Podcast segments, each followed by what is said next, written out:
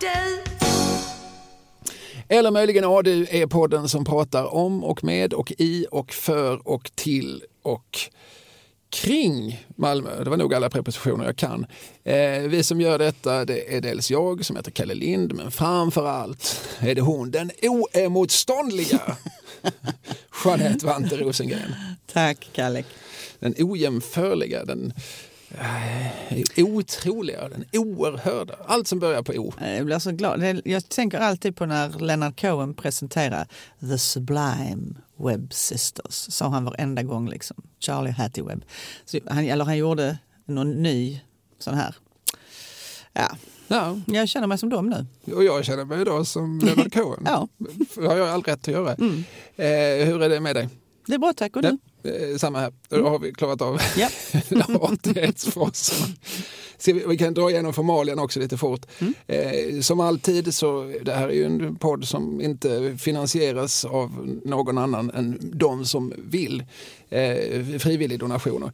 Eh, Är man intresserad av att bidra och liksom se till att eh, Vante hinner göra sin research då kan man gå in på patreon.com patreon.com och där letar man upp eh, ADU-podd eh, podd med två D i slutet. Eh, och eh, så kan man liksom donera. Man skriver in en liten summa. Man kanske vill ge en krona, tio kronor, en miljon kronor. Det bestämmer man själv. Exakt. Det är det som är valfrihet.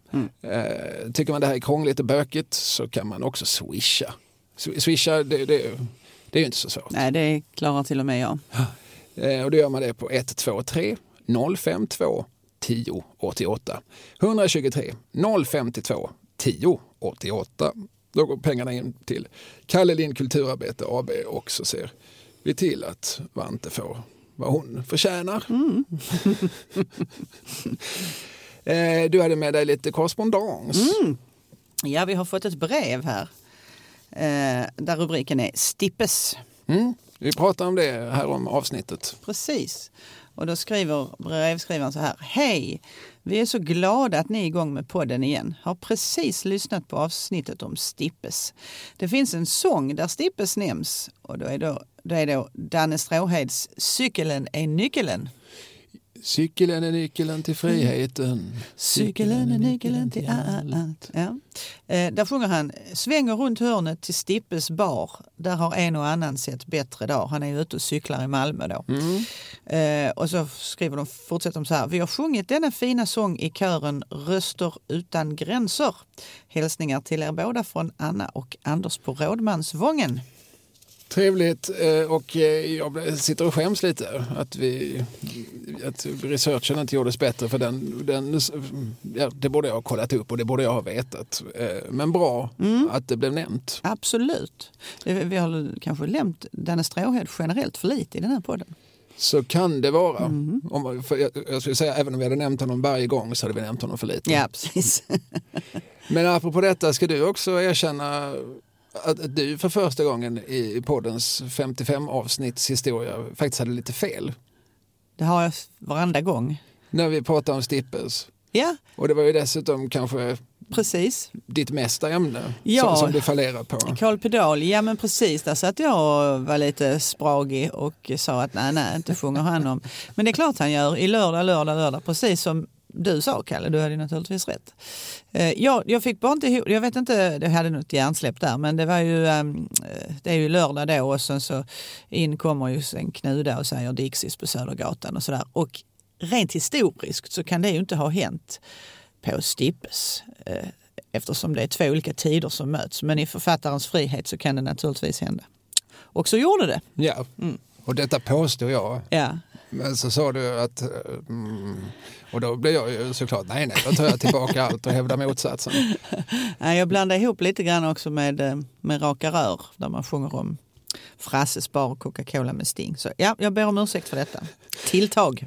Ja, nej, och jag eh, hade liksom en gammal... Jag hade inte texten framför mig heller utan jag hade bara liksom ett gammalt minnesfragment av att jag för länge sedan kon- alltså, letade upp det där. Men, men när jag nu satt här och du sa emot så, så var jag ju såklart den första att, att böja mig. Och det, så här, det var, det, det, som, det var ju första gången. Det var första gången, det var första gången i den här poddens historia som var inte slant på sanningen. Ah, jag vill inte tro det. Jag har gjort det många gånger. Alltså du är en sån klippa att luta dig mot. Mm. Alltså, att, alltså när det börjar blåsa, när det blåser upp till orkan Mm. och tyfon, då vet jag vem jag ska hålla i handen. Känns tryggt. Ja, det är bra. Jag är där. Idag så tänkte vi ta vid i vår liksom återkommande eh, un- underrubrik Berömda människor som varit i Malmö. Mm. Det blir Berömda människor som varit i Malmö del 6. Ja. Det Är det innebär så? att det är ganska många som har berömdheter som har satt sin fot innanför stadens murar. Just det. Det här är dessutom avsnitt 55 Oj, av podden AD. det är ju makterna. Och jag är 55 år. Alltså, det här är. Va? hade Det är jag Strindbergskt. Hade jag varit numerolog så hade jag ju verkligen sett ett mönster. Eh, ska vi göra som vi väl ungefär brukar, att vi tar, tar varannan? Mm. Du brukar skriva små, eh, små ledtrådar. Mm. Har du gjort det idag också? Ja, ja. Jag har gjort gåtor till dig. Ja, men då kan du få börja Mm. Okej. att testa mig. Ja, då, då börjar jag med den första gåtan. Den lyder så här. Slängd i käften, satte rekord lätt som en plätt. Var mestadels insmord i konsistensfett. Åh herregud, mestadels insmord i konsten. Lätt som en plä- oh, alltså du, du... Jag är, ju Jag är rätt nöjd med den faktiskt. jag, ser- jag, nu står jag uppe i tornet och pratar med, med, med moster Fora. Ja. Eh, ja, det, och, och jag känner mig också som han i Robin Rass som, som fick frågan om huruvida James Cook gjorde tre världsomseglingar, vilken av dem dog han på? och då svarade Rass, eller möjligtvis Rob, den andra. Okej. är det sant? Ja. Och Jag känner mig så. Nej, jag vet inte vem är insmord i konsistensfett. Ja, det är en, eh, det är en kvinna. Mhm. Mm. Eller var en kvinna. Hon eh, slog 23 svenska rekord under ett års tid. Men hon är någon sorts simmerska. Just det. eh, Eftersom hon, eh, då är hon en sån som har liksom simmat Engelska kanalen. Just det. Simmar hon rent av över Öresund. Just det. Ska jag kunna namnet på en simmerska? Ja. Jag, jag, Ulrika Knape, men hon var ju eh, Simhoppare. simhopperska. Och sen fanns det hon som hette Jay någonting. Som tog eh, silvermedalj i OS i Rom 1960 och som sen gjorde någon sorts politisk karriär. Just Det är det. de simmerskor jag känner till. Och sen Sally Bauer. Ja. Är det hon? är det hon? ja, visst är det Sally Bauer. Grattis, Kalle. Ja, det är det här man bara låter truten gå och så till slut så, Så kommer, kommer det. kommer det ett namn. Mm. Jo, men Sally Bauer, det är helt rätt. Och, eh, hon var född 1908. Eh, yngst i en skara av fyra systrar. Det var ett starkt matriarkat och började simma redan när hon var sju år. Och då tänker man ju kanske på henne så tänker de som lyssnar, men Sally Bauer, Malmö, hon var ju från Helsingborg. Va, vad har hon med Malmö att göra? Men då ska man veta att hon bodde faktiskt i Malmö i hela 42 år Jaså? av sitt långa liv. Ja. Det tänker man inte så ofta på.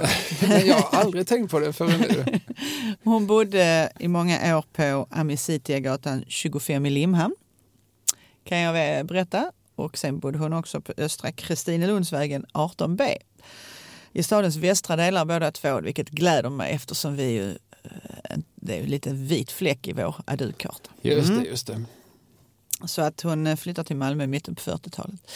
Men hon, eh, precis som du sa, hon simmar och hon simmar över Öresund. Och det är rätt så intressant med henne, var hennes ena syster Karla som var hennes inspiration. Och hon hade en gång simmat över Öresund. Så att det var hon som gav den här idén till Sally om långdistanssimningarna. Ja, och då ska vi se om de är från Helsingborg.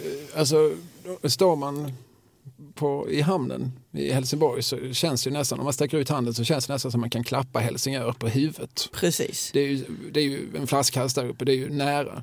Om jag minns rätt så hette det att det gick inte att bygga en bro mellan Helsingborg och Helsingör för den, den skulle bli alldeles för, för hög.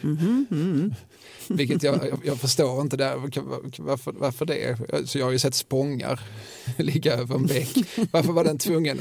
Varför, varför måste man bygga den som en Just det, en sån konstruktion som är väldigt hög. Ja, precis. Det fattar inte jag, men, men jag är ju inte ingenjörsutbildad. Eh, så att därifrån, då, då känns det, även jag som knappt kan simma, skulle kunna stå i Helsingborg och tänka att ah, det, det är nog möjligt. Mm. Står jag här alltså på ribban mm. och tittar så känns ju ändå Köpenhamn långt bort. Alltså nära men långt bort. Jag ser, jag ser att det där är ett avstånd. Mm. Jag håller helt med dig. Om man står på Domstens strand så kan man ju nästan betala inträdet på Kronborgs slott med ena handen sådär samtidigt. Så att visst, det, men det var också därför hon började såklart simma just över mellan Helsingborg och Helsingör för att testa. Eh, och det, det, det, här är ju ett kostsamt företag. Man kan ju inte bara hoppa i plurret hur som helst och tänka att nu ska jag simma över. Man måste ju ha följebåtar med såklart. Och det kostar ju pengar och det fick hon ju då bekosta själv. Så hon fick tidigt lära sig att få sponsorer till detta. Men 1931 simmar hon Helsingborg-Helsingör första gången och sen samma år då tar hon det tuffa äpplet i munnen och korsar sundets södra del mellan Limhamn och Dragör. Nu ska du få gissa. Hur lång tid tog detta tror du? Det är alltså 18 kilometer. Ja. Alltså här kommer jag att blotta min, eh, min, min väldigt dåliga tidsuppfattning. Vad, vad, det tog eh, enkel resa. Vad, vad, vad tog båten? En och en halv fem, timme? 50 minuter. 50 minuter tog den bara det? Ja. Mm, tror det. Ja. ja, men det tog det väl 55 att simma. Mm. en människa simmar väl lite långsammare än en båt, tänker jag. Det tog 6 timmar och 22 minuter. Men då stannade hon och vilade lite och tog ja. blåbärsstopp. Ja, men det gjorde hon nog. Hon la sig nog på rygg och njöt av solen. Eh, kanske, inte vet jag. Simma oavbrutet i sex timmar. Alltså det, jag klarar sex minuter och sen, ja, ja. sen sjunker jag som en sten. Jo, men jag håller med. Sex minuter, det tycker jag, då kommer man ju långt. Ja, två minuter kanske jag skulle orka. Ja. Ja. Mm. ja men i alla fall. Eh, Vi kan konstatera att Sauli Bauer var en bättre simmare än du och jag. ja, det var hon definitivt. Och mest uppmärksammad blev hon ju då 39. Då, då är det så att hon är den första skandinav som simmar över Engelska kanalen.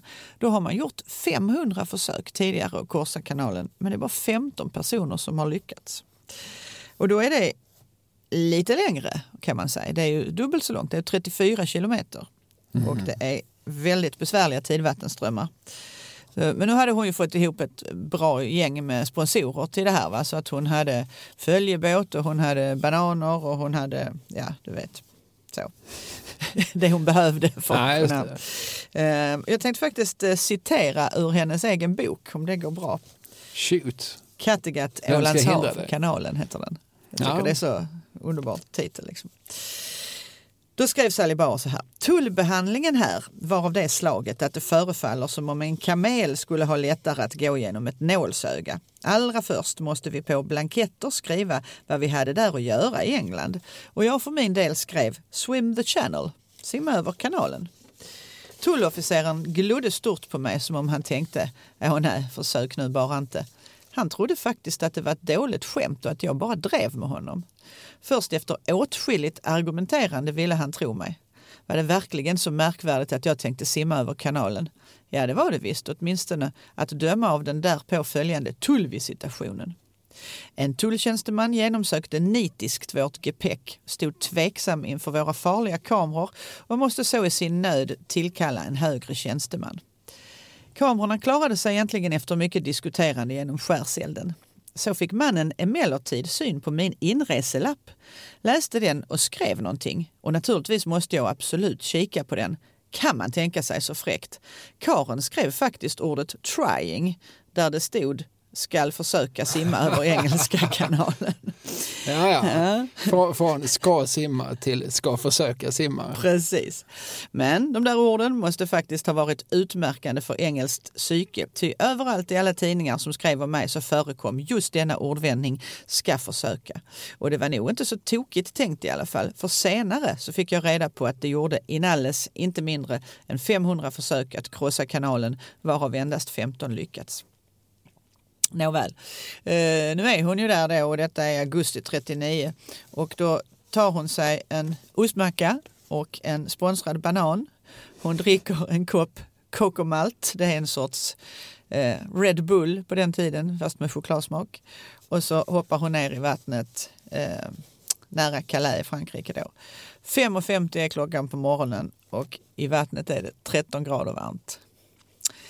Och det är därför hon är så insmord med konsistensfett såklart. Och nu simmar hon mot England. 56 kråltag i minuten.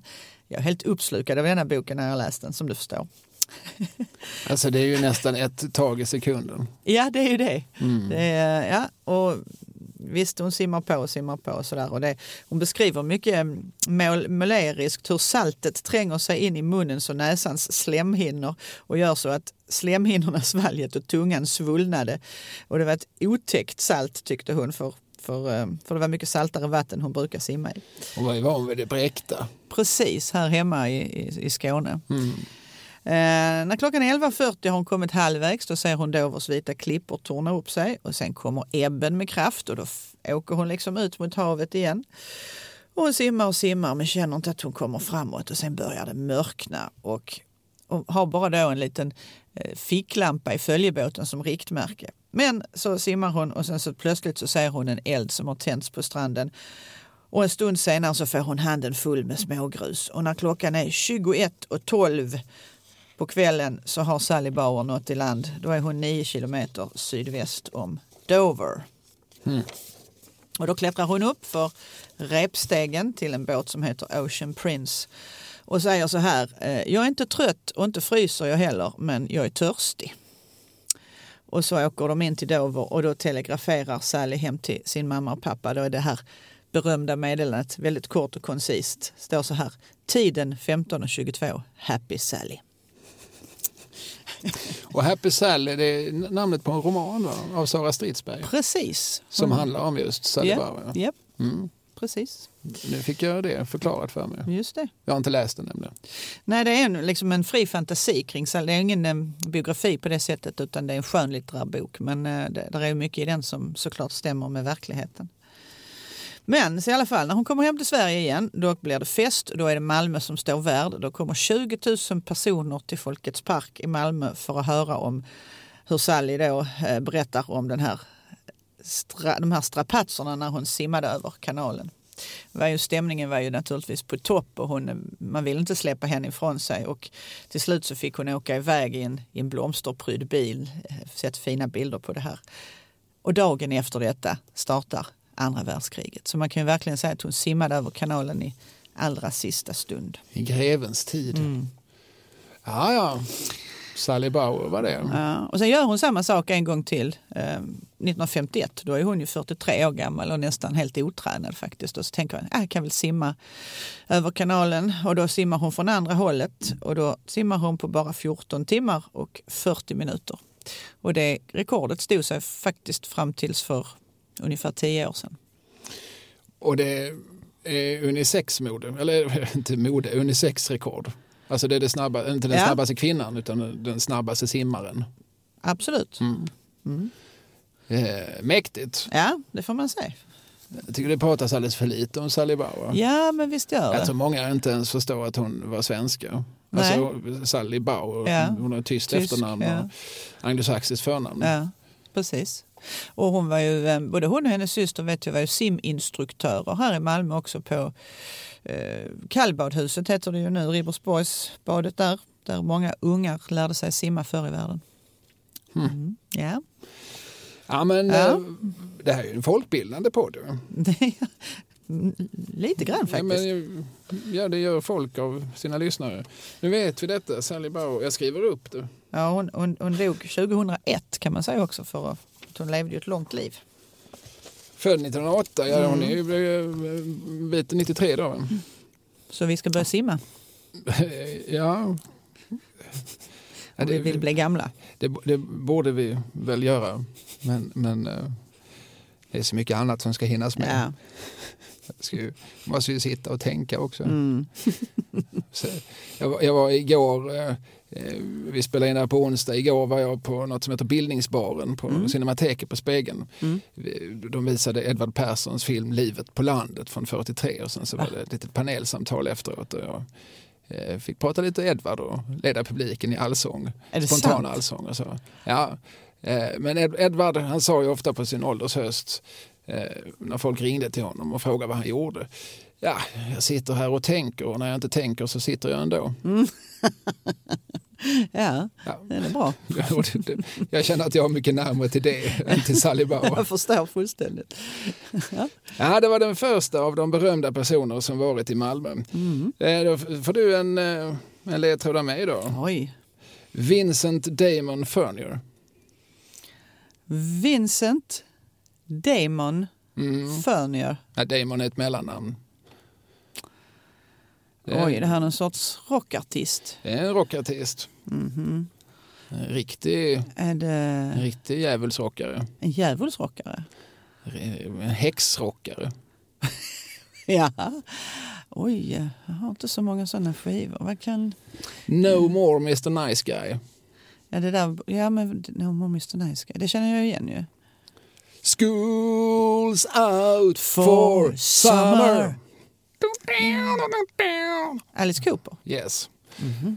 Alice Cooper har varit i Malmö och det är, det är väl många som har varit i Malmö, internationella rockstjärnor, rockartister som varit här och rockat, mm. som stått på alla möjliga scener. Det har vi pratat om mer än en gång i det här programmet.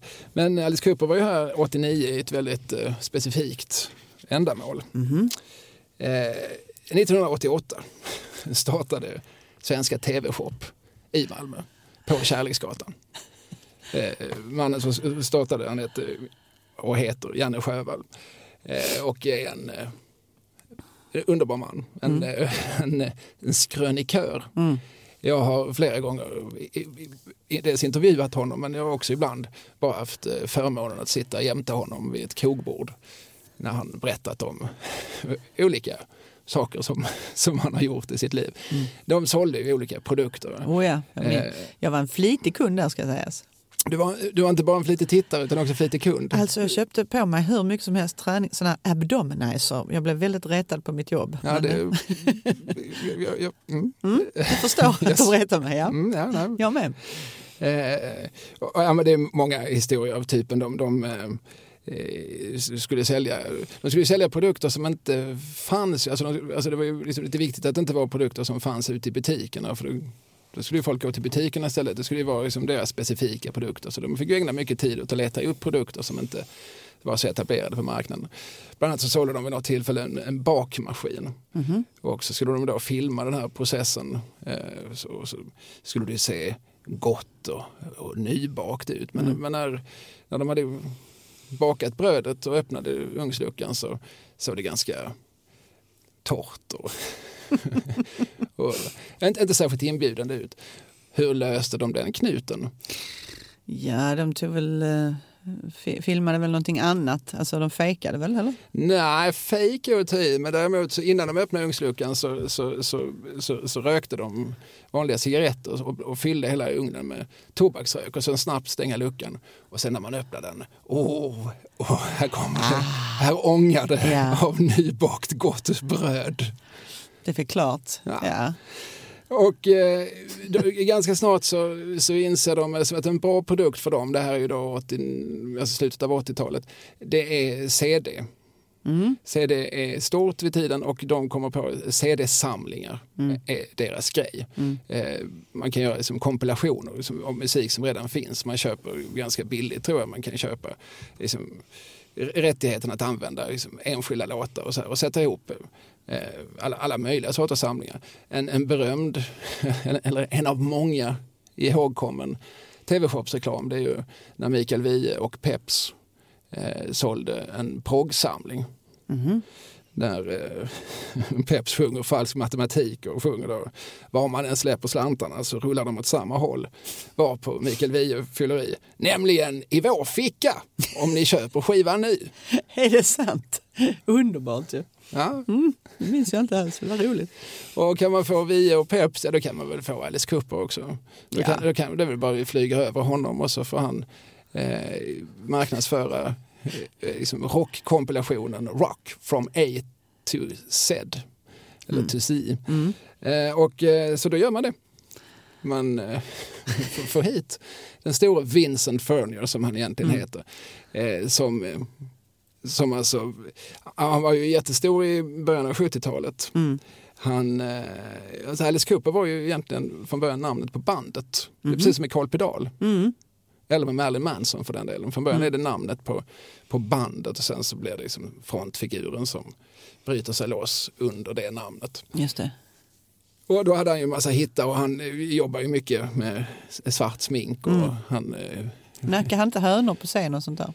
Joey Killer, våldets gud, ett heavy metal freak som viftar så sexigt med håret på scen, spottar, fräser på sin publik. Eh, Magnus Uggla sjöng om Joey Killer, det var väl åtminstone delvis inspirerat av, av Alice Coopers spektakulära scenshower med mycket, mycket giljotiner och så. Och, han, och det var ju så här hem och skola-skräcken och sådär.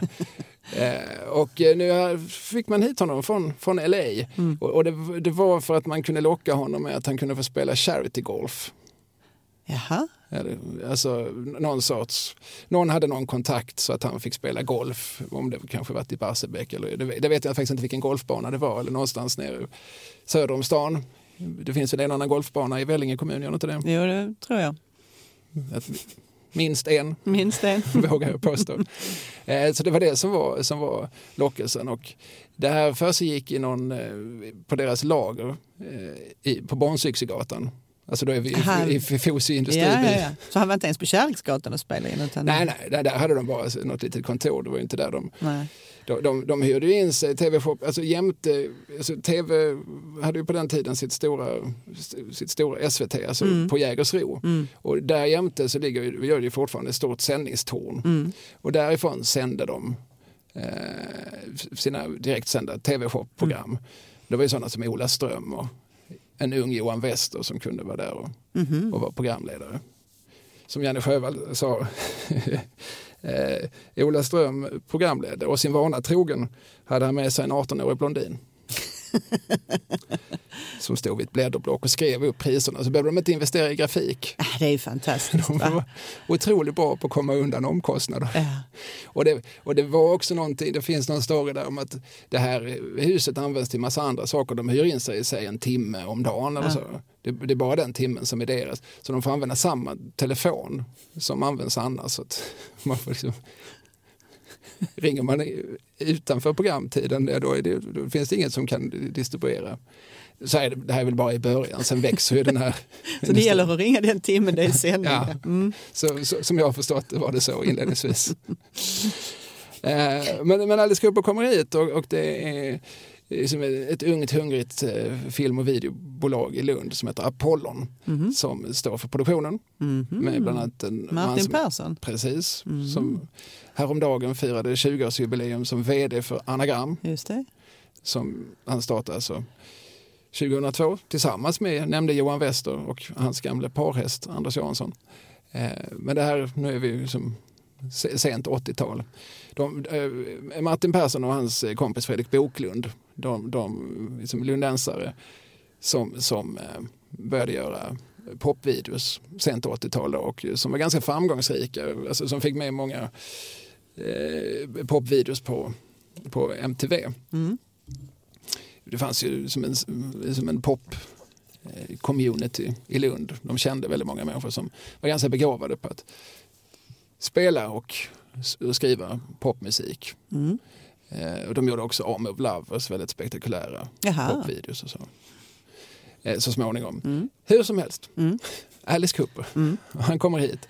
Eh, TV-shop-gänget har bullat upp med whisky, gin, eh, bourbon, sånt som de tänker sig att rockartister vill ha. Eh, Alice vill ha vatten och sallad för han ska ju som sagt spela golf. Det står på hans rider. Vatten och sallad.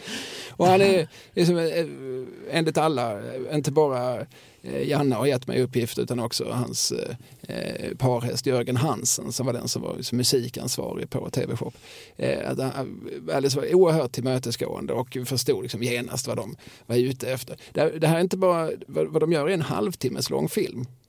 Där Oj. han, där han liksom presenterar eh, liksom låtar till, från den här CD-kompilationen. Jag gissar att det var en 4-CD, Mm, en box man kunde köpa. Mm.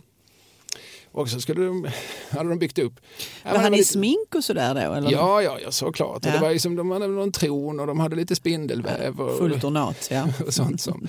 Och Alice kommer med någon idé om att eh, eh, det hade, varit, det hade inte varit cool om jag liksom rullade in på en skateboard. Jo, för fan. Eh, Är det någon som har en skateboard? Ja, då får någon cykla hem eller ta bilen hem och hämta sin tonårssons skateboard. Och så. Och det, ja, det finns någonting i den här berättelsen. Det finns så fascinerande möte mellan, me- mellan liksom glada, entusiastiska nybörjare och en kille som har, han har, liksom, han har varit på turné i 20 år. Det finns liksom ingenting han inte har varit med om. Nej. Nej, det är väl klart att jag kan sitta i någon industriområde i Malmö och åka lite skateboard och, och sådär. För att imorgon får jag ju ändå spela golf, Ja. som är det jag älskar att göra. Vad, vad roligt. Det var inte kanske det första man hade tänkt sig att det skulle vara hans stora hobby. Eh, nej, men han var varken först eller sist eh, bland, bland våra, våra rockstjärnor. Nej, nej. Eh, vad heter han? Eh, Nico McBrain, trummisen i Iron Maiden, som ju ofta spelar golf med Lasse Berghagen när han är i Malmö. Eller i, i, i, i Sverige. Aha. Eller ofta, han har gjort det en gång i alla fall, vad jag vet. Jaha, ja, där ser man. Så kan det vara. Ja, Golf är tydligen rocksporten. det förenar. Ja. Ja, men det är väl roligt. Är, är det inte det? Att, eh, Nu ska tänka på nästa gång jag råkar hamna på Bronsyxegatan att här har minsann Alice Cooper Ja, spankulerat det omkring. har han faktiskt varit, eller det har han faktiskt gjort. Eh, ja, nej, men, eh, jag har lite i klipp här från ar- tidningen Arbetet. Jag, jag, jag ljög när jag sa att det här gjordes 89. Alltså, 89 började TV-shop med sina sändningar. 96 är Alice Cooper här Ah, ja, ja, och, gör sina, och gör den här halvtimmes filmen.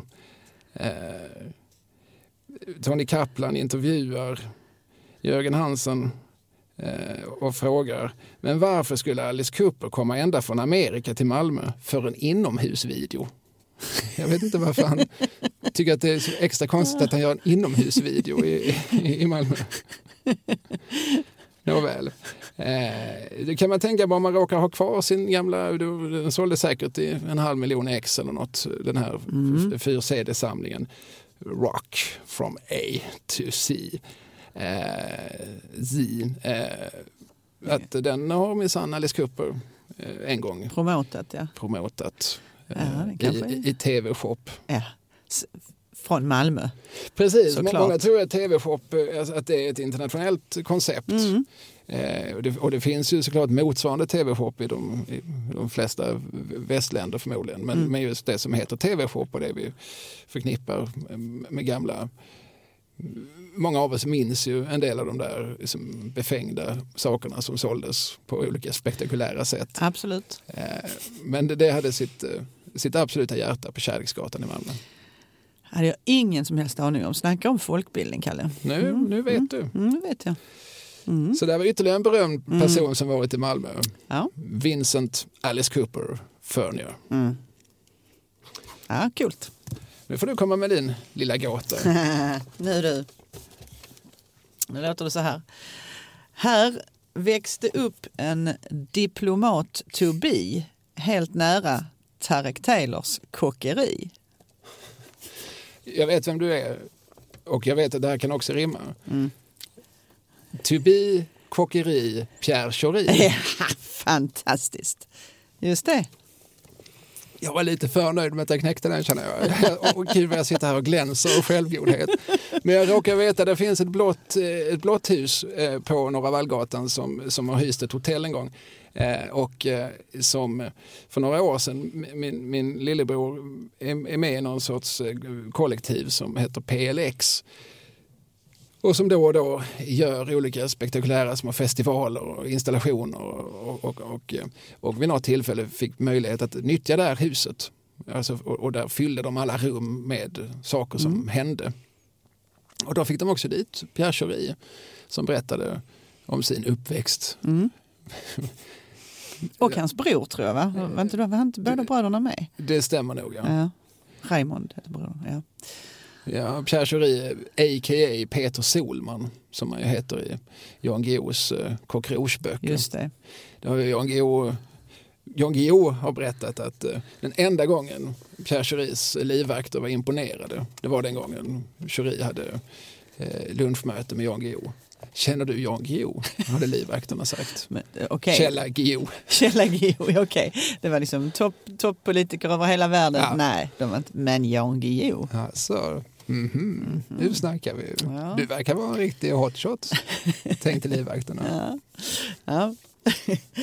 ja nej, men precis. Eh, Norra Vallgatan 32 mm. är adressen dit vi ska bege oss, till det blåa huset. Och, eh, från 1939 och framåt så hittar vi familjen Schori där i församlingsböckerna om vi letar. Kvarteret Fersen. Och det här, hans pappa Cesar var ju eh, schweizare, schweizisk medborgare var lite besvärligt. Eh, förr fick man ju fylla i sådana här eh, ansökningar om en gång om året för, för fortsatt få bo kvar i landet. Men, eh, och han var då hotelldirektör för hotell Norrvalla. I familjen fanns också mamman som hette Greta och så då de här två sönerna Raymond och Pierre. Eh, om man ska tänka sig rent historiskt så Norra Vallgatan förr var ju en riktig hotellgata. Mm. Men där är ju en del hotell kvar. Ja, reminiscenser finns. Savoy ja. ligger ju kvar och eh, Precis. Duxiana ligger kvar och ja. Eh, en handfull till skulle jag säga. Precis.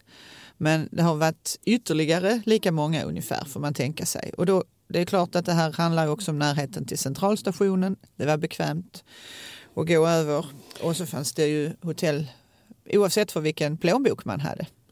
Just det, och det var inte bara nära till centralstationen, det var också nära till flygbåtarna. Det var nära till flygbåtarna, precis. Så att man kunde komma från både båt eh, och, och från, från, eh, eh, alltså från, med tåg. Då, ja. Mm.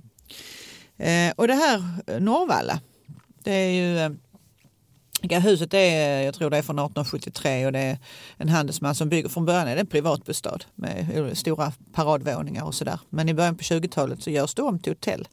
Och där är några ägare före familjen Chori. Men när de flyttar hit så har de redan varit och drivit hotell i Frankrike. Eh, men sen när det blir krigshot i Europa så flyttar man då hit till Sverige. Och eh, jag skulle nästan vilja läsa lite ur eh, jag har det på en skärmdump här så det är väldigt litet. Men det är Pierre, båda bröderna Schori har ju skrivit om det här i sina minnesböcker. Och Pierre Schori har skrivit så här i sin bok Minnet och elden. Eh, hit kom Malmös och kanske Sveriges första kinesiska kockar. Boxaren Olle Tandberg som var europeisk amatörmästare 1937 och 39. Som proffs mötte han i sin sista match 49 den blivande världsmästaren Jersey Joe Walcott på Råsunda fotbollsstadion. Det där är inom parentes, eh, det sista. Eh, zigenska violinvirtuoser trollkarlar som uppträdde på Amiralen, magdansösen Miss Hyatt från Egypten, konstnärer från kontinenten varav en del ville betala med sina tavlor. En och annan förlorad själ smet däremot ifrån räkningen. Långtradarchaufförer och handelsresande med spännande varuväskor och många historier att berätta. Den tidens onlineaffärer fast med personlig kontakt. Utländska varvsarbetare, östeuropeiska sjömän och besättningar vars fartyg låg på reparation eller byggdes på Kockums. Tvättsvampsförsäljaren Tsapos från Grekland, introduktörer av spaghetti och andra exotiska produkter mm. från Italien och Frankrike.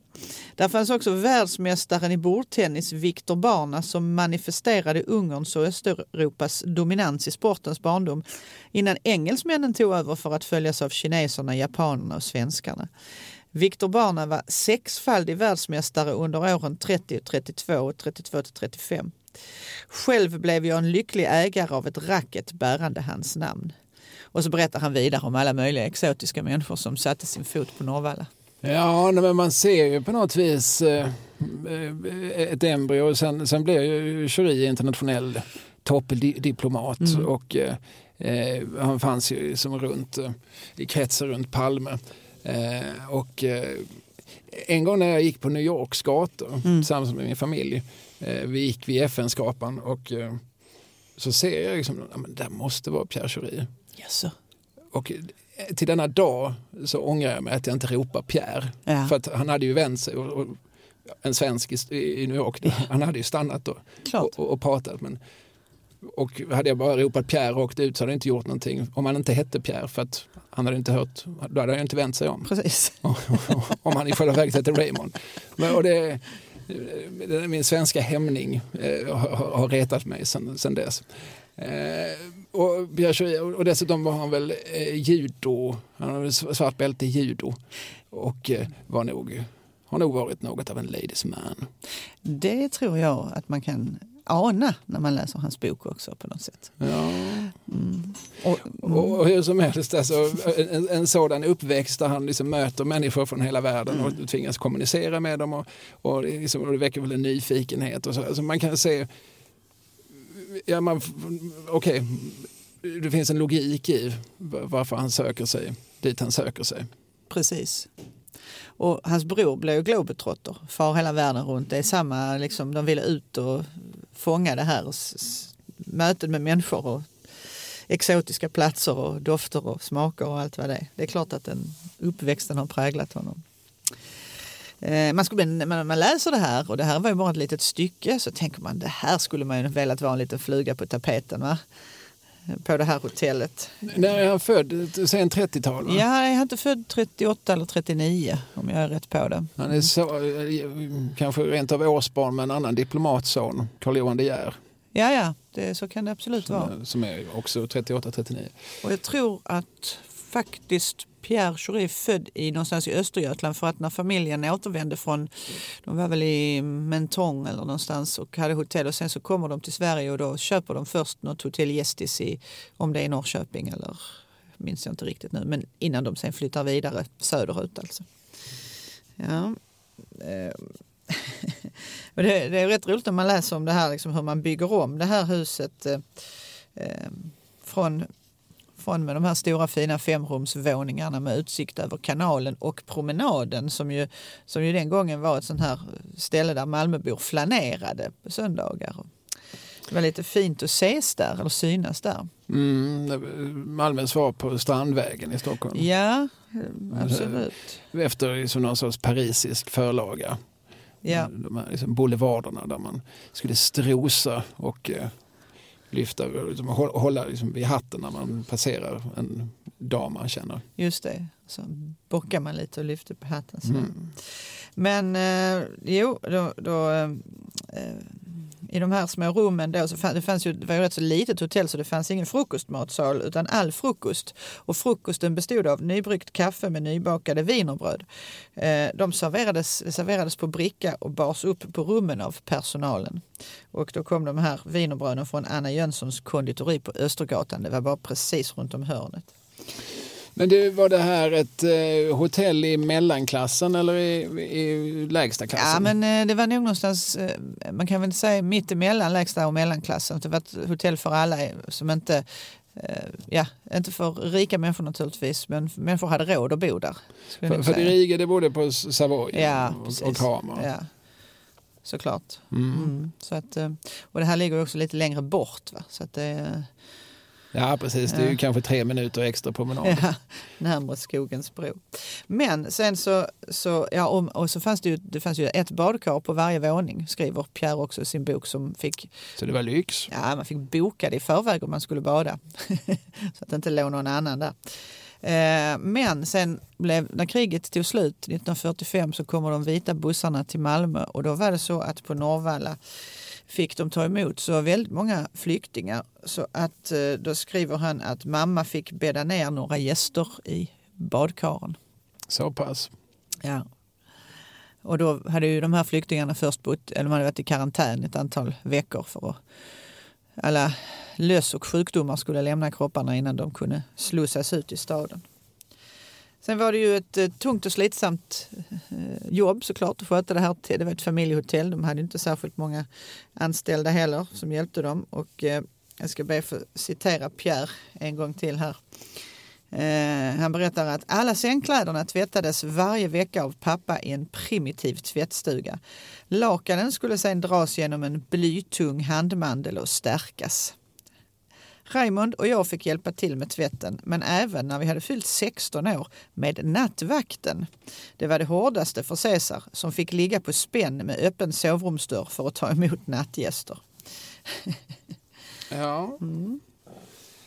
Och idag så är det här ett tomt hus som inte heller får rivas tror jag. Just det. Alltså det är väl K-märkt men samtidigt så här fruktansvärt bökigt om man skulle restaurera det.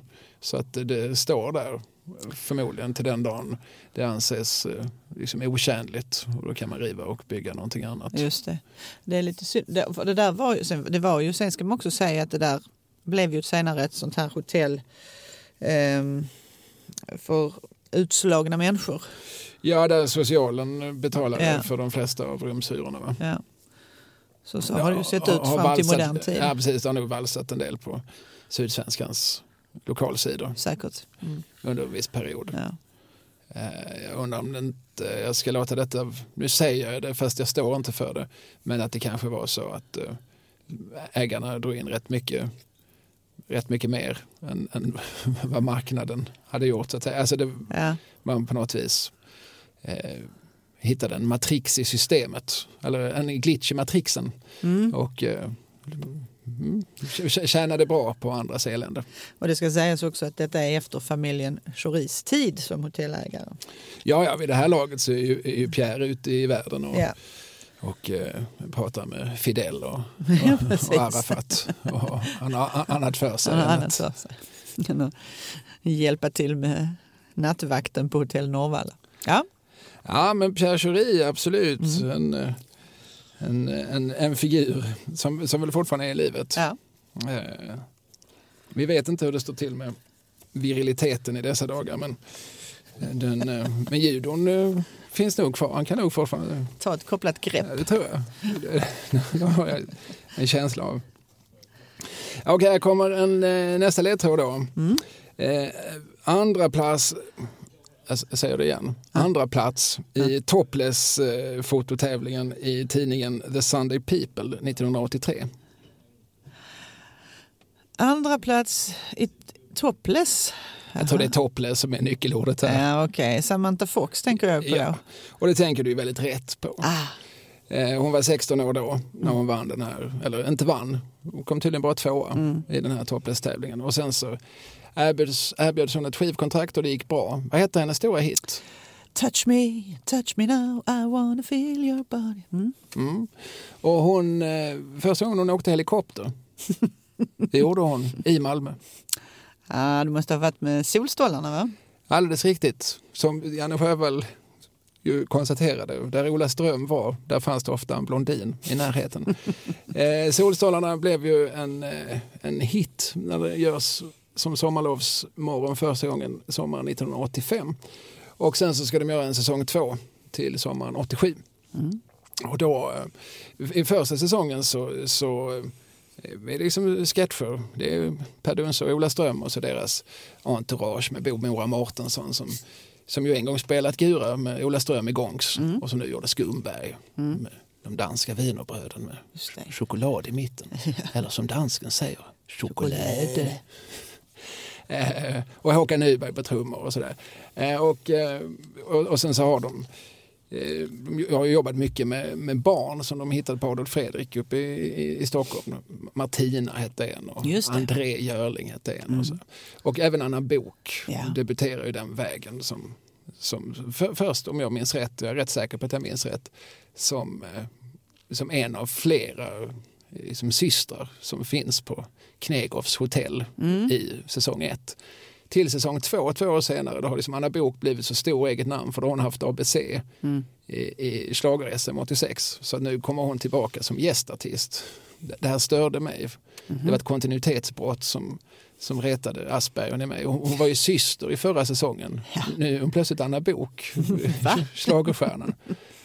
Ja, Det, det är sånt. Alltså kom inte till mig med sånt för att eh, jag blir tokig. Lägger bort. liksom. Topplocket ryker. Ja. Men Anna Bok var inte den enda. De, var, de gjorde tio avsnitt och det var som stora, stora stjärnor som gästade.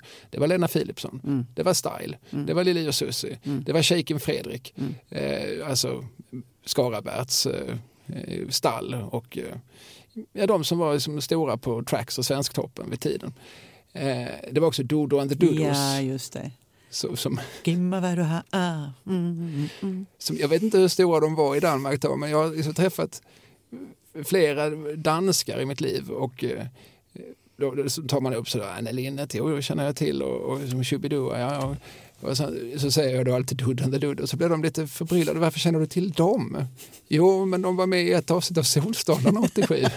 That's why. Ja. Eh, de, de, jag tror de fick oproportionerligt mycket uppmärksamhet jämfört med hur stora de var i Danmark. Det skapades en hype kring de som kanske inte var liksom helt i analogi med Ja, de, de, kanske var, liksom, som, som man säger, som shooting stars, som kanske var på väg i Danmark. Mm. Det kanske var så att, jag menar, eh, liksom, Dunster och Ström, de fanns ju här i Malmö och så hade de någon sorts liksom, kontakt i Köpenhamn. Alltså, vilka är stora, vilka kan mm. vi få loss bland danskar som kan komma hit och, och gästa ett program. Ja, men de här är, de, de, de är på väg. Så de, tar vi, de kan ni få. Gick det inte alltid ut på, på något sätt att de skulle doppa dem i en bassäng så att de här tjejernas tröjor skulle bli genomskinliga? Kanske. Eller har jag något minneslaps? ja, nej, men du tänker nog lite rätt. Alltså, eh, Ola Ström gjorde ju sin figur Ulla-Bella. Ja. Ulla-Bella min sekreterare. 888. Eh, och eh, de gjorde ju, alla de här artisterna fick ju göra sketcher ihop med, med, med Ulla-Bella. Mm. Eh, där de skulle det fanns ju en story i Solstolarna som Knegoff hade ju, alltså, det som är kallbadhuset det var ju som ett hotell mm. i serien, som ett badhotell. Där direktör Knegoff som, som var, hade multipla personligheter. Så att han tog på sig en mössa, ett par glasögon och blev sin egen sekreterare. Eller så blev han Birger. Så, ja, som, som var någon bygg, hjälmen, ja, precis. Eller så blev han kamrern. Ja. Då, då, då han med ögonen. Eh, eller om det Strunt samma. De gjorde ju massa olika roller men det ju som ännu förvirrande att en av de rollerna i sig gjorde andra roller. Just det. och mycket... det, det triggar inte Aspergern i dig? Jo, absolut. absolut. Jag sitter ju här nu 40 år senare och är lite irriterad, eller 30 i alla fall. Eh, hur som helst, eh, två internationella artister, alltså engelskspråkiga artister, flögs också in till Solstolarna. Mm. Det var dels då Samantha Fox mm. som väl då var 20 i alla fall eh, och, eh, och som ju då hade lite sådär hon har som poserat mycket i Okej okay och varit tämligen lättklädd. Många pojkar, eller numera män i min generation, liksom, kan liksom vittna om att Samantha Fox-affischerna var som, ja, men man har sådär tidiga minnen som är lite, lite mysiga och lite skamsna mm. av hur just Samantha Fox varit det man vilat blicken på när man vaknat med, med erektion. Eh, De hängde på pojkrumsväggarna helt enkelt? Eh, många, mm. många pojkrumsväggar mm. hängde Okays Samantha Fox-affischer på. Eh, och eh, den andra var Mandy Smith. Ah, men det var hon som blev ihop med Bill Wyman, var det inte så? Hon var väl 14 och han ah. var väl 106. Ja, usch. Eh, alltså basisten i Stones. Mm. Eh, och, eh, och allt det här är ju som oerhört geggigt och det är sånt här och Solstolarna har många gånger tagits upp av figurer som, som Filip och Fredrik och, och andra människor som 70-talister som, som minns tillbaka. Vad var det vi tittade mm, på? Mm. Och så, jag vet att eh, Per Dunsö inte, han känner att han har pratat färdigt om Solstolarna. Mm. Och jag kan också tycka det är orättvist om det är det, det enda de kommer ihåg för var att de var, att de var lite gubbsjuka i ett mm. av sina program. För de gjorde en herrans massa andra program som var alldeles utmärkta. Drömplanket och mm. Dörren och mm. professor Djurström, hjärteskötare. Ja, Tyra i kassa 4. Mm. Alltså, de, gjorde, alltså de var, de var framförallt var de liksom väldigt begåvade eh, låtsnickare. Mm. Eh, det, det, tycker jag inte riktigt de visar i Solstolarna för där ville de inte göra barnmusik, de ville göra liksom modern popmusik. Mm, mm. Eh, och, och det, det gjorde andra. Men, eh, så Solstolarna skulle jag säga, det är, är nästan en plump i deras karriär. Mm. Men det är det de kommer att minnas för. Och, och, och, det, och, även när man pratar om Solstolarna så är det ju alltid just den här huden. Den här mm. unga oförstörda flickhuden mm. man pratar om. Eh, det fanns ju andra grejer också som var ganska roliga. Per Dunsö gjorde Tullaren. Ja, tull, tull. tull. Han var ju för övrigt också med i TV-shop. Eh, mm. De gjorde ju mycket grejer för TV-shop, Per och mm. Ola. Doro, TV-grillen, ah. ja. you name them. Så det, här finns ju, finns ju tydliga kopplingar mellan olika människor som varit här. Eh, och Mandy Smith hade ju som en, en singel som jag inte tror någon kommer ihåg namnet på. Jag, jag vet inte ens om hon gjorde en fullängdare men hon det är ju också så här, ja, vilka popstjärnor finns det i världen som vi kan få hit? Ja, men det, var ju som, det råkar bli de två mest lättklädda popstjärnorna mm. som kom hit. Eh, och eh, det, det, finns en anekdot, eller det, det, var väl så att de gjorde många roller i, i, i den här serien, Per och Ola. De gjorde också rollerna som Per och Ola. Alltså de var sig Just, själva. Satt i, i solstolar där och Precis, och, och kommenterade. Ja, och hade lite så liksom, lite avspänd, tillbakalutad mm. vitsdialog. Just det. det gjorde de i nästan alla sina serier. Alltså även i Drömplanket satt de i soptunnor mm. och var sig själva lite grann. Och sen kom de in som någon annan och pratade med den ena. Och så. Eh, från början var det av nöd för att det var en liten budget. Och sen så utvecklade de väl en viss förmåga att, att tota till gubbar och figurer som var lite kul. Gösta och Hjördis eller ja, vilka de nu var. Mm. Men de fick en intervju med Samantha Fox och hon sitter mellan dem i, i eh, varsin solstol och de har ett avstampat samtal.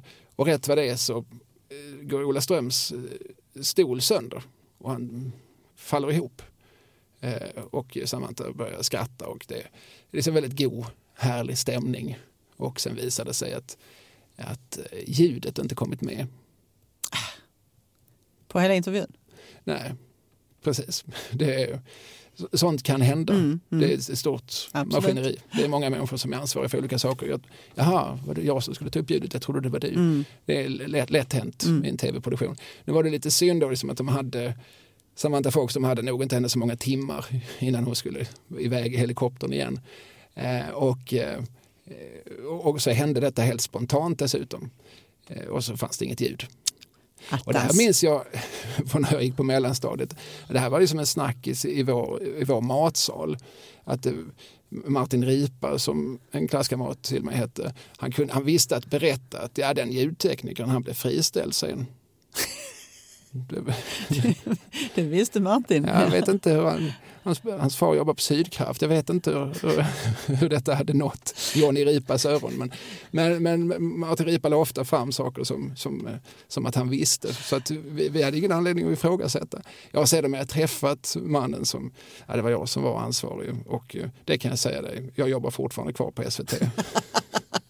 Men eh, hur gjorde man då? Då, då kunde man inte sända intervjun Nej, det gjorde man inte.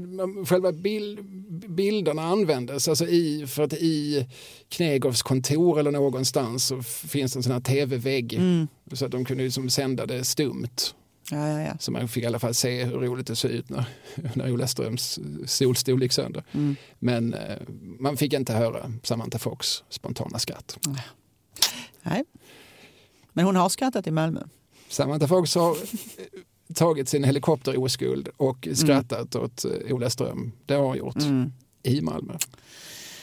Det kom ju någon, en del år sedan det kom den här Lönsboda Fox va?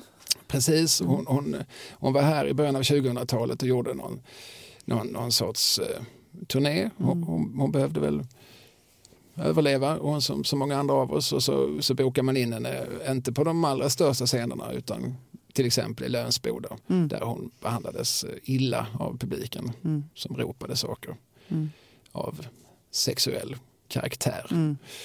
Och eh, det, det gjorde eh, på journalister en, en dokumentär om. Mm.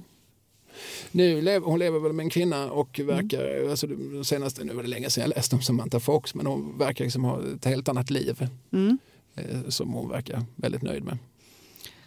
Det var ju bra tänker jag. Ja. ja, jag vet inte hur mycket hon led av, av Ola Ströms blick för all del. Eller sådär. Var, och jag vet att hon har pratat om det här, att det var väldigt roligt att få åka helikopter. Aha. Så att, eh, ja, ja. alltid något. Alltid något. Mm. Mm. Är det din tur? Nu är det min tur. Nu tycker jag vi har tömt ut eh, Samantha. Uh, ja, men då har jag en kortis till här då. Uh, och nu är vi i en helt annan tid, kanske jag ska tipsa om. Då går gåtan så här. Med svung i både pensel och paletten han tog sig in i franska kungahuset och hela balletten. Lite lökigt rim, men jag bjuder på det. Det rimmar väl jättefint. Palett och ballett. Mm. Eh, jag har ingen aning dock vem du pratar om. Vem tog sig in i franska kungahuset? Alltså jag, jag tänker mig att vi, vi, vi, att vi pratar om en, en målande konstnär Mm. och att eh, vi, någonting får mig att tänka att det är skiftet 1800-1900-tal.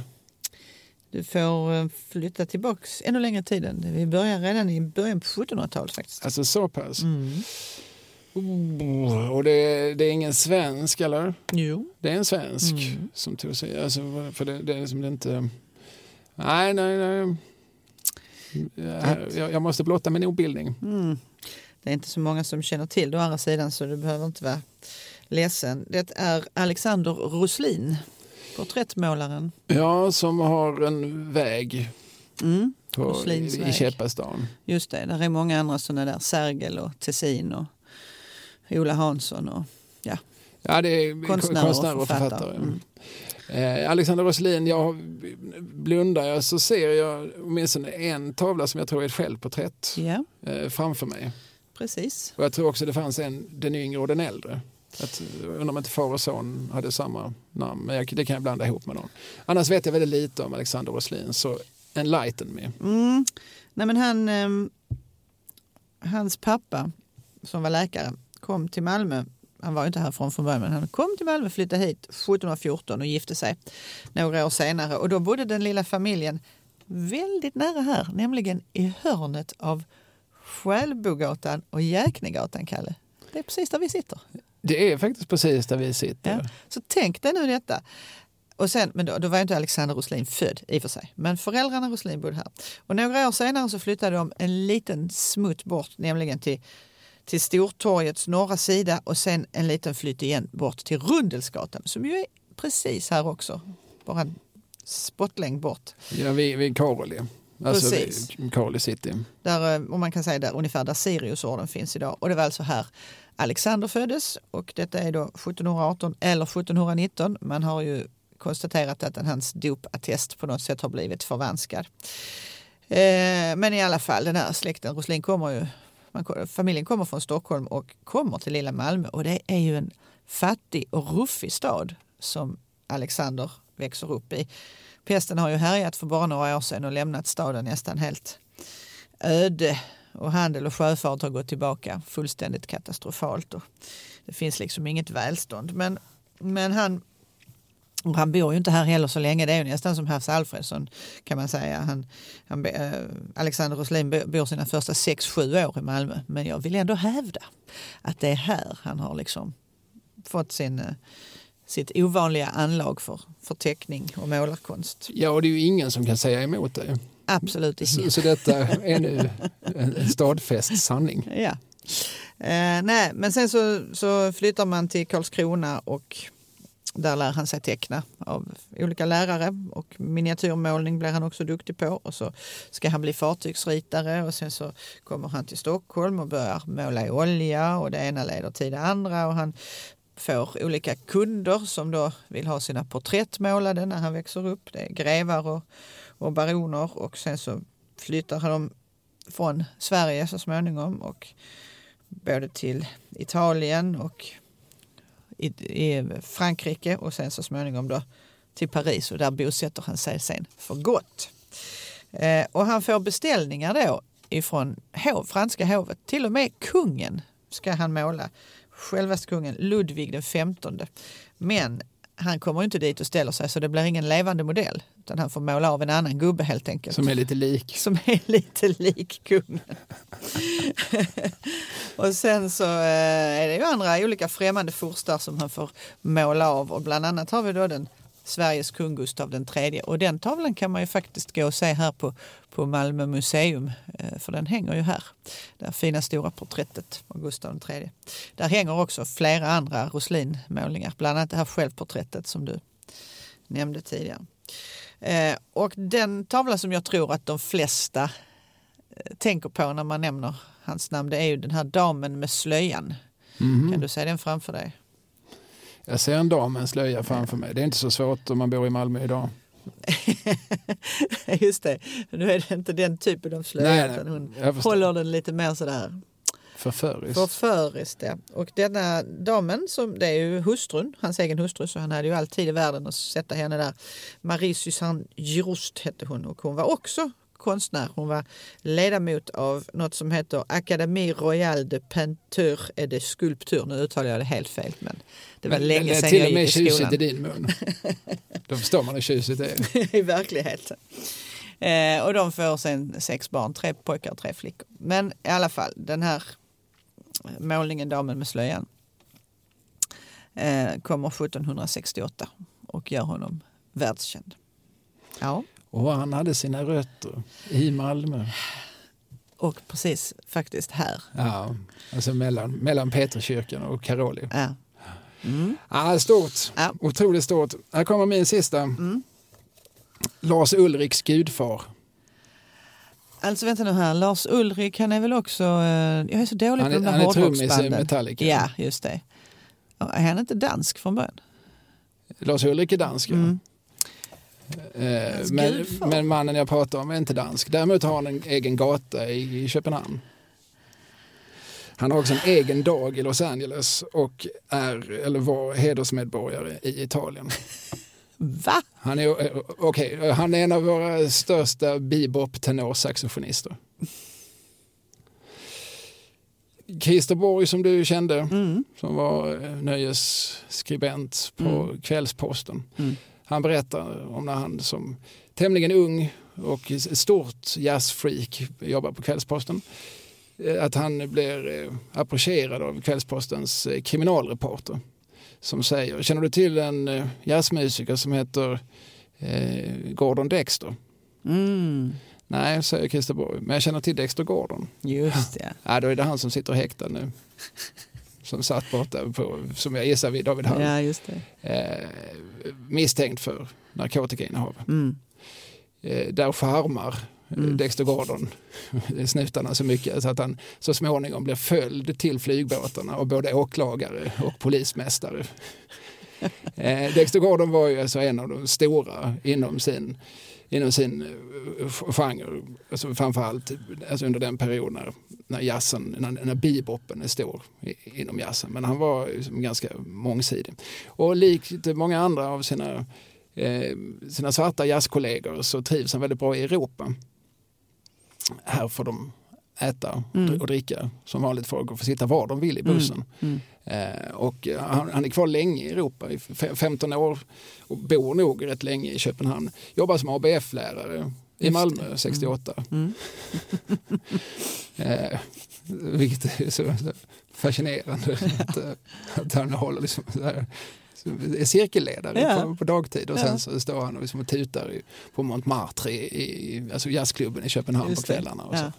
Och har också spelat väldigt mycket. När vi, I jazzen i Malmö pratar vi om den här eh, klubben som hölls i en villa på Limhamn. Mm. Heter den? Subland. Ja.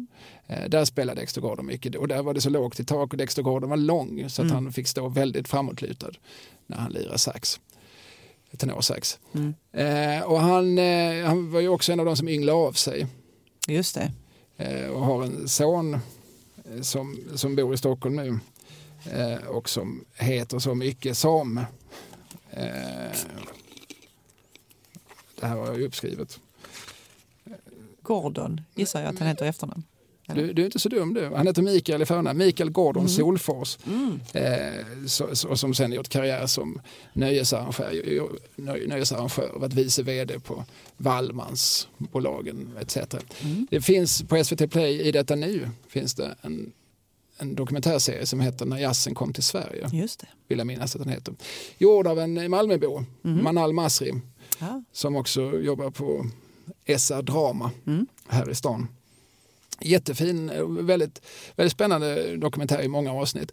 Som handlar ju, som i syn, alltså, dels handlar den om det här på 50-60-talet när Quincy Jones och eh, Charlie Parker och alla de, liksom, ja, de stod liksom och, och tutade på olika folkparksscener. Mm. Quincy skrev liksom om den här Midnight Sun åt Arne Domnerus han gjorde, Mm. gjorde filmmusiken till Arne Domnerus, Pojken i trädet. Så, vilket medför att Thomas Bolme och Quincy Jones fortfarande är goda vänner. Sen producerade Quincy Jones Michael Jacksons Ja. plattor, alltså de mest säljande skivorna Ja. i världshistorien. Och så. Men det var ju senare. Det är ändå en svindlande tanke. Liksom. Ja. Ja, nej, men visst, och, och enligt Thomas kan ju som Quincy fortfarande räkna upp så Kristinehamn, eh, alltså Sveriges olika svenska småorter som sitter, som en gång liksom räddade livet på honom också Ja. för, för, att de, de kuskade runt med ganska stora band och så, här, och så, så hade de blivit blåsta på någon, på någon turné i Frankrike så hade de kunnat komma till Sverige. Och, eh, och, så här, och många av de här som kände någon sorts tacksamhetsskuld gentemot, gentemot Sverige, att här, här välkomnades de. Och det fanns en nyfikenhet, det fanns ett intresse, det fanns både eh, så folk som ville dansa till jazz och det fanns också eh, som väldigt, sådana som Christer Borg, alltså jazzspisare, Just det. diggare som förstod vad de höll på med och var genuint intresserade. Mm. Eh, och eh, som sagt, ganska många av dem, liksom, in- innan de for så, så, så lämnade de ifrån sig en, en liten present till olika olika svenska kvinnor. Ja. Alltså, och det gjorde, ju- då har vi Jimi Hendrix som vi pratat om, eh, Quincy Jones, eh, hans son Quincy Jones the third minns vi ju från eh, Stockholmsnatt med Paolo Mm. Roberto till exempel. Eh, och så även. Och, och sen har vi inte minst eh, som Amando Ja som blev pappa till. Tio och, och eh, Don Cherry som blev pappa till Eagle-Eye och, och Nenne. Mm. Eh, och, och han bodde ju här ganska länge utanför Tågarp. Ja, ja. I någon skola, var det inte det? I någon Ja. hippiekollektiv Ja. Mm. Härligt. Och, så, och så får de däremellan mellan Tågarp och något, någon, något penthouse i New York. Mm. Eh, det måste vara liksom väldigt olika världar Mm. för, för de barn som växte upp. Ja, nu, nu är det här vi är. Ja. Eh, Eric Bibb tror jag också eh, ynglar av sig. Eh, och, eh, och Dexter Gordon, ja, ja, han är ju en sån där, å ena sidan eh, ett charmtroll som, som alldeles uppenbart då även fick, vad jag föreställer mig, som är ganska sträng åklagare att, att känna att ja, men, eh, den, här, den här killen vill jag hänga lite extra med så att jag, jag tar rygg på honom när han går till flygbåtarna.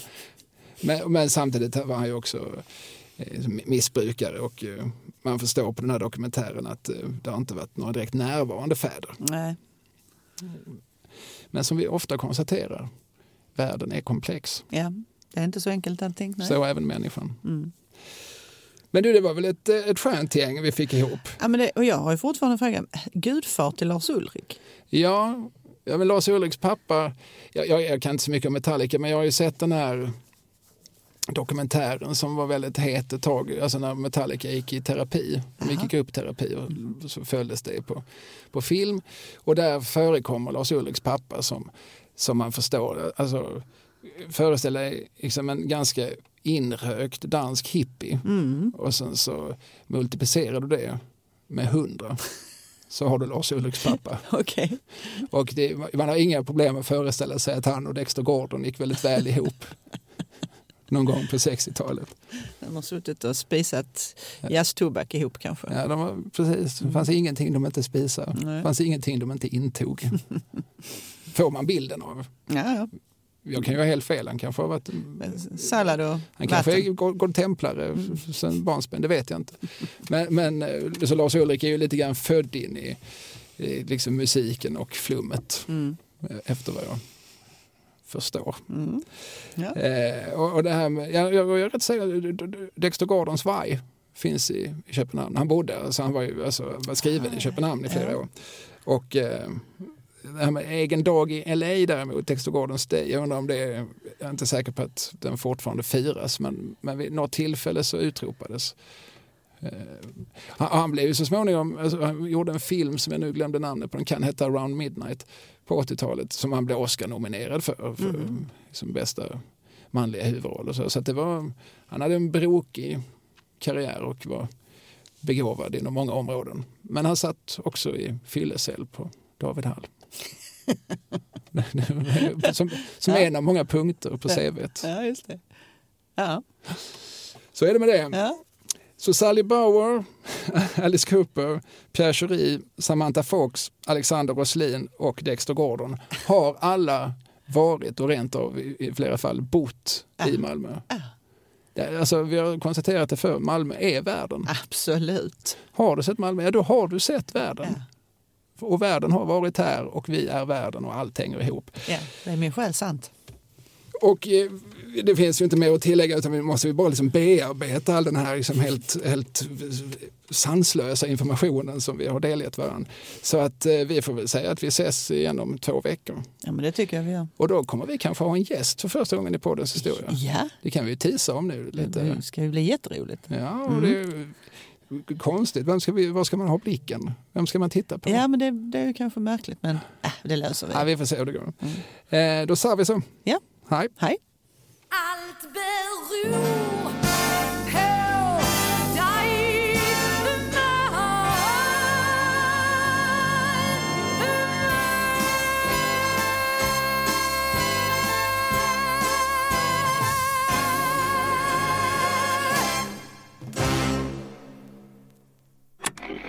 Programutsändningen presenterades av Kalle Lind, kulturarbetare AB